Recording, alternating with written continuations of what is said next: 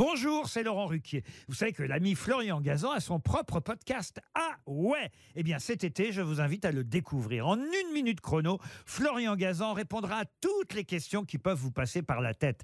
Grâce à ce podcast, vous aurez bientôt des anecdotes incroyables à partager. Mais attention de ne pas prendre la grosse tête.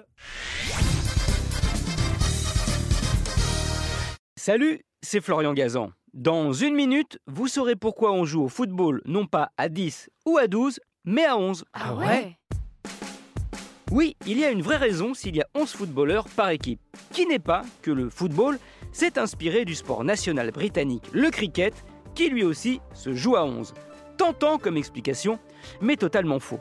Comme cette autre légende qui voudrait que ce soit lié à une histoire de dortoir. Ah ouais Ouais, à l'origine, le football se jouait entre universités. Et comme les dortoirs des internats comptaient 10 étudiants et un surveillant, naturellement, dans l'équipe de foot de la fac, il y avait les 10 élèves sur le terrain et leurs pions en gardien de but. Logique. Sauf que dans les faits, par exemple, un des tout premiers matchs de l'histoire du foot, le 26 décembre 1860, entre Sheffield FC et Hallam MC, les deux équipes étaient à 16 contre 16. En vérité, comme aucun règlement officiel n'était rédigé, on jouait un peu comme on voulait. Par exemple, un Cambridge Shrewsbury School s'est joué à 15 contre 25. Résultat 0-0. Ah, tu m'étonnes là. C'était pas un foot, mais un foutoir. Ce qui a poussé au bout d'un moment les universités à se réunir pour établir des règles, dont celle du nombre de joueurs par équipe qui a été déterminée grâce aux mathématiques. Ah ouais Oui. Après avoir fixé la taille réglementaire du terrain, on a décidé que pour qu'il y ait un minimum de spectacle, il faut qu'un joueur ait suffisamment de temps pour contrôler le ballon, chercher un partenaire des yeux et lui faire une passe.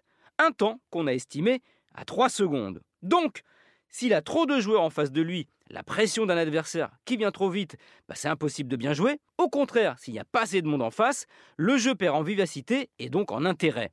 Après différents essais, en changeant le nombre des joueurs, on a fini par s'arrêter sur 11 par équipe, nombre parfait pour s'approcher de ces fameuses 3 secondes. Et c'est comme ça depuis plus de 150 ans.